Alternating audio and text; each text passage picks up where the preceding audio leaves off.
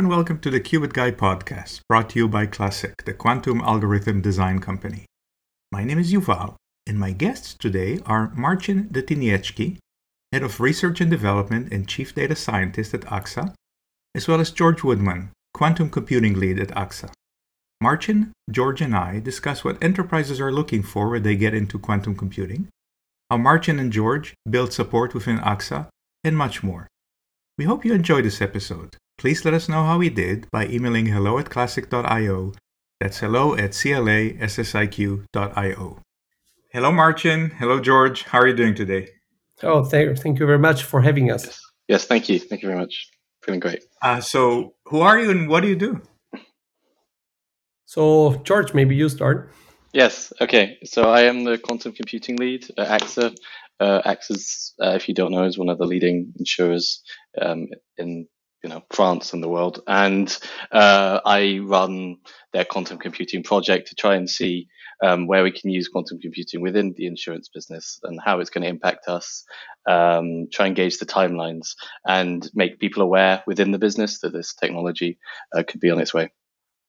Yeah, and I'm Marcin Detyniecki. I'm the chief data scientist of the group, and among my jobs, I'm responsible for the R&D part, and this is how I'm involved in quantum. Excellent. And I saw a presentation that the two of you gave in 2019. So I suspect you started Quantum before that.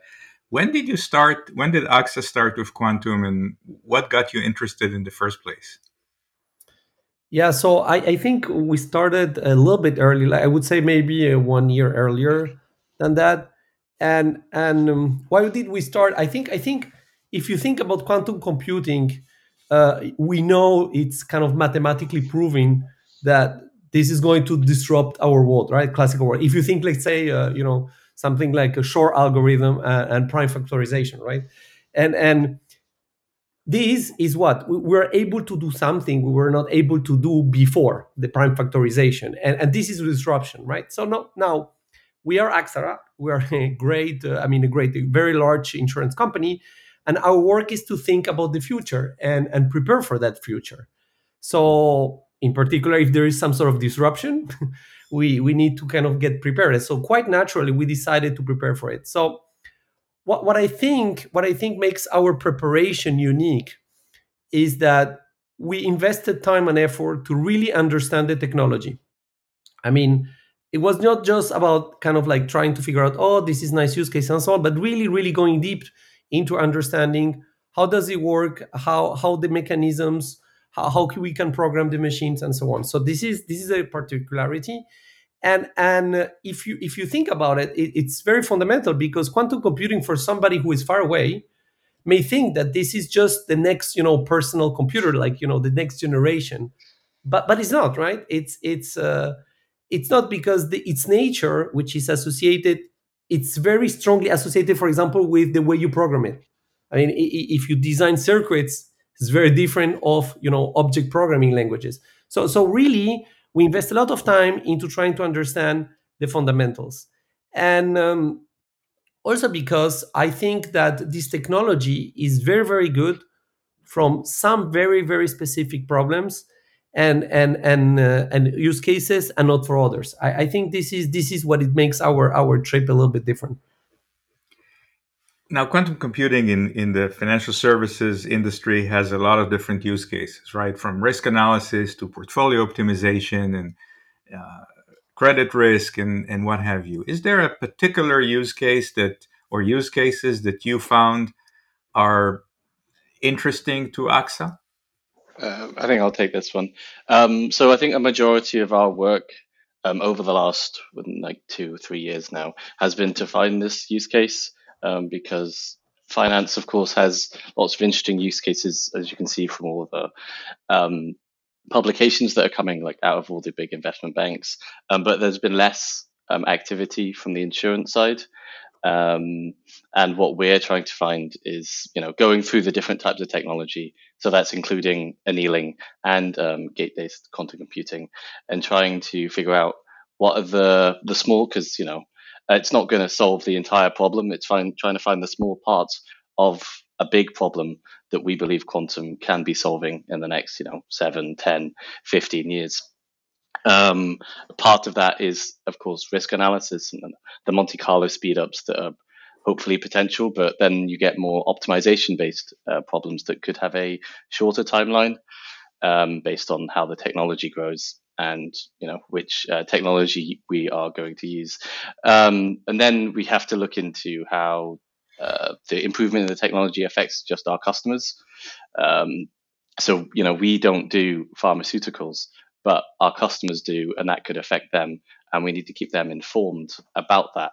Um, because that's the technology that's probably going to progress the most, um, the fastest, and they need to be aware of that. And there are certain other um, areas like that that um, we think that quantum could really be used for. But we are, I think, we're trying to keep it as um, trying to be realistic with the technology because I think there's a lot of overhype from maybe the technology providers, and then I think I or we try to um, give them a good baseline, not to oversell the technology, but so they so that our business lines understand when it's going to be available and that this process is going to take a long time. You know, the use cases that we're going to build are going to be very small at the start, and they're only they're going to grow um, at you know a slow rate until you reach that quantum advantage stage in however long that's going to be, and then hopefully by then um, you can really take off and prove uh, you know how good quantum can be. But um, it's going to be a long, um, long, long way. One of the challenges that I think organizations have, where you know new technology comes in, but then you have to sell it to the business units. You have to get organizational buy-in. Otherwise, it's just two guys in in a room doing something, and no one will ever know. What can you uh, share from your experience at AXA that might be relevant to other people who are going into quantum and saying, how do we get organizational buy-in? What should we do? What should we not do to get this going in our companies? Yeah, maybe George, you can comment a little bit on what we're doing with our internal communities. Yeah, yeah, sure, sure. Um, so I think it's really good for. I know quantum computing is quite a confusing. It's got a you know a steep learning curve at the start, um, but I think if you get over that curve with maybe a few technical people that do have access to all of these use cases and teach them what the potential of quantum can do, and also keep them aware of um, how the technology is growing and be realistic in expectations and I think that would mean that um, the future for that use case can be very profitable. Um, but I think it's creating this internal quantum computing community um, where people, like lots of different people, are interacting with each other um, with different quantum levels of quantum computing knowledge, um, so that you know they can work together to prove these use cases. Because we found the hardest thing to do is to find the specific use cases that quantum computing can be used for because there's all of these algorithms that are coming out all the technology advancements um, but aligning them all together and finding the technology that's not only going to be useful in like 10 years um, but also is going to have a big impact and um, is scalable from now is something that um, we've battled with a lot. Um, and I think having an internal community of you know hundred stakeholders with various backgrounds in the business can really help um, you know, grow that and um, help. How close are you to something in production? Where are you on the quantum journey from understanding the technology to building a couple of simple circuits to prototyping to actually something that would be deployed in production? Um, so I think the deployment in production is a hard thing to gauge because you know you don't want to produce something in production if it's not better than its current classical counterpart. Um, we have done a few, say, proof of concepts of certain areas um, of where we think quantum could be useful, but they've always been quite small toy models and then we're waiting for the you know the the technology and the hardware to improve so that we can build that into a production environment that we can prove um, is faster than what we're currently doing. But a lot of the areas that we're looking at, uh, the calculations that we need to be doing are just so massive. The technology that we're requiring is, you know, in the, you know, I don't like to uh, gauge quantum size by qubits because you know there's so much more to a quantum computer just by just the number of qubits but it's the easiest thing to gauge. And you know the qubit numbers just aren't there at the moment for the size of the problems that we want to be working out. We do have you know proof of concepts and ideas for and you know as the algorithms change as well we're keeping up with those and um, hopefully they can you know bring forward that timeline and that point that we can actually start deploying them and not just um, using them as a research project. But I still think it's a number of years away until production-based environments are going to be, you know, affected by quantum. And when that does happen, there'll be lots of other, you know, like you know, you know, because at the moment you're just working on the cloud on like a pay-as-you-go basis. But at that point, it might need um, a bit more of a serious conversation with how it would work. I have a hypothesis on what companies want. And that hypothesis comes from both speaking to a lot of companies as part of my job at Classiq and also because I interview a lot of fascinating people on the podcast. And so I want to ask you a, a few bullet points, short answers, if you think it makes sense. I mean, maybe I've got it completely wrong. And so this is my opportunity to learn from the experts. So I think that when companies get into quantum, the, the first thing, or not the first thing, but an important thing for them is to build internal competency. So they don't want to say that they say quantum is just too important to outsource everything to a consulting group. Do, do you think that's a fair statement? Yes. I think, uh, not to jump in too much, but I think that because it's such a complicated technology, you need to internalize some of that knowledge because uh, all these consultants or technologies might technology companies might be coming with all of these hopes that technology, you know, is going to break the world in three years, and you need to put the ground truth down and be like, no, this is actually what's going to happen for us, um, and not just leave that up to an external provider. Perfect. And so the, the other thing I, I think people want is short prototyping cycles. So you've identified a number of use cases. Maybe you want to do proof of concepts. It's probably better than a proof of concept takes you know two or three months and not two or three years. you think that's a fair statement? Yeah, I guess yes. everybody wants to have short. everybody wants to have short, short cycles. I don't know if it's always the the feasible, but uh, yes, that's that's what you want to do. You want to have uh, go go through things and, and and and try to get it done. I mean, I think the most important part of of, of your hypothesis is to get it done it's not that much the shortness. I mean, it's it's of course you try to make it short, but but I think it's more to to make it without without I mean even releasing some some difficulties. So for example, making it the toy instead of trying to you know wait for three years to make it the full size. So so yes, it's a cycle oriented, but. Uh, but uh, yeah so uh, you see the spirit is a little bit different just to think yeah i want yes of course i want short cycles which produce money at the end of the day right Okay. and to George's point earlier, how important is it when you do the proof of concepts to choose algorithms that scale? So you can say, okay, today I have 20, 30 qubits, I can do this and that, but this algorithm, once computers are with 2000 qubits, I can use something very similar on a bigger computer. How, how important is to choose something that scales, in your opinion? Uh, I think there's two sides there because obviously you want something that scales, but also a scalable algorithm might not have the same impact that a you know a non-scalable algorithm that has a larger impact at like a lower level. And you want to you know we are still a business, and to sell the technology to you know the stakeholders, you need to show prove that it's working. So I think there's a lot of balancing between proving something that could potentially work now uh, to something that could potentially work in 10 years but won't work now. Uh, it's so I think a good analysis of that would be between like annealing and gate based. So annealing is um, you know more of a realized technology.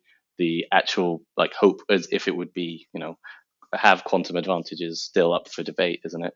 But um, that is something that you could potentially show now um, to like a director and be like, look at this amazing thing that you can do. Whereas if you say try and do a like a Monte Carlo simulation um, with an algorithm and try and show that to director that where you're only running it on like three like three or four assets because so much of the other is put into error correction or like just holding the qubits then um, uh, yeah i think it does need a balance between the two obviously, and also because the research is being it's perpetually, you know, these algorithms are getting improved upon um, by all of the software and the algorithm uh, companies and the universities and like the technology companies.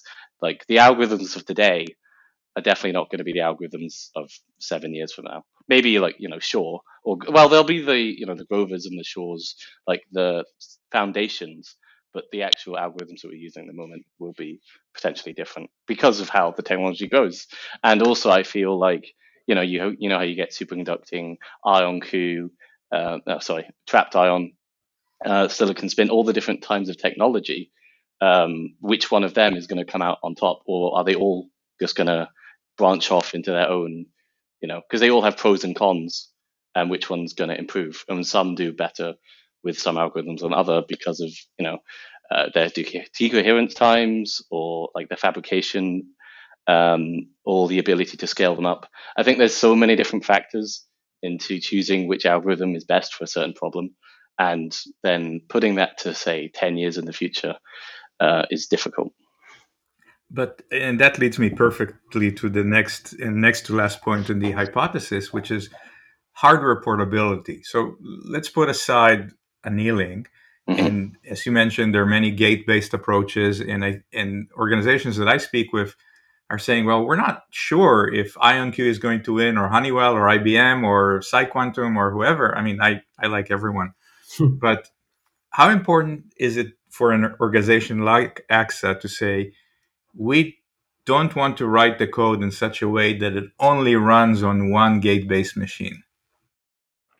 I think I think this goes uh, a little bit. Uh, it's it's very much in relationship with the previous question, right? Because um, it's it's you're focusing very much on one dimension of, of, of the problem, which is the scalability. So I guess that I, think more important than use scalability, and it was mentioned by George, it's I, I, think the fact that this matches a real business problem okay that's that's really a thing okay because um, in some sense uh, quantum computing is extremely promising but it's not delivering let's say the full expected value yet right? And and um, we're at early stage i understand but but you need to find this use case. And and i think uh, the community in general is very much focused on the technology.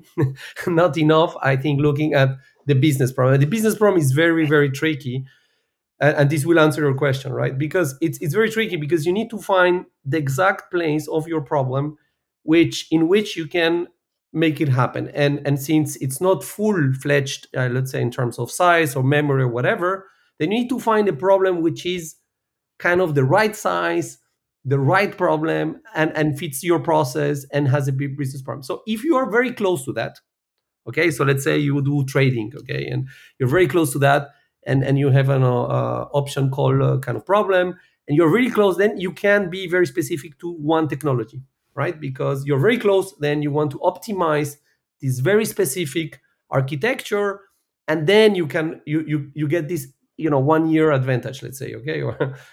And and and if your problem is a little bit more far away in time in that case what you want to do is to be generic. So i would say us we are more closer to the more generic kind of a thing approach uh, because we have not identified use case where we are really kind of around just just about to put in production where we need to kind of squeeze the thing and exploit the specificities of the technology.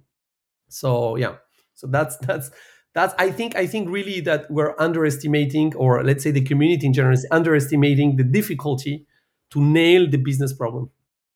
And in that sense and that really brings me to the last part of my hypothesis is that it's really important to be able to integrate experts that are not quantum experts so experts in trading or experts in life insurance or experts in chemistry depending on the business problem i, I suspect you agree with that yeah, absolutely. I mean, I, George can tell you. I mean, this is really we spend a lot of time. It's the difficulty is to kind of uh, convince the people that you need to invest now for something that it's not proven completely yet that this is out there. So people, all these people, all these expert or business experts, they have short-term kind of uh, uh, you know missions and and, and results and, and, and objectives.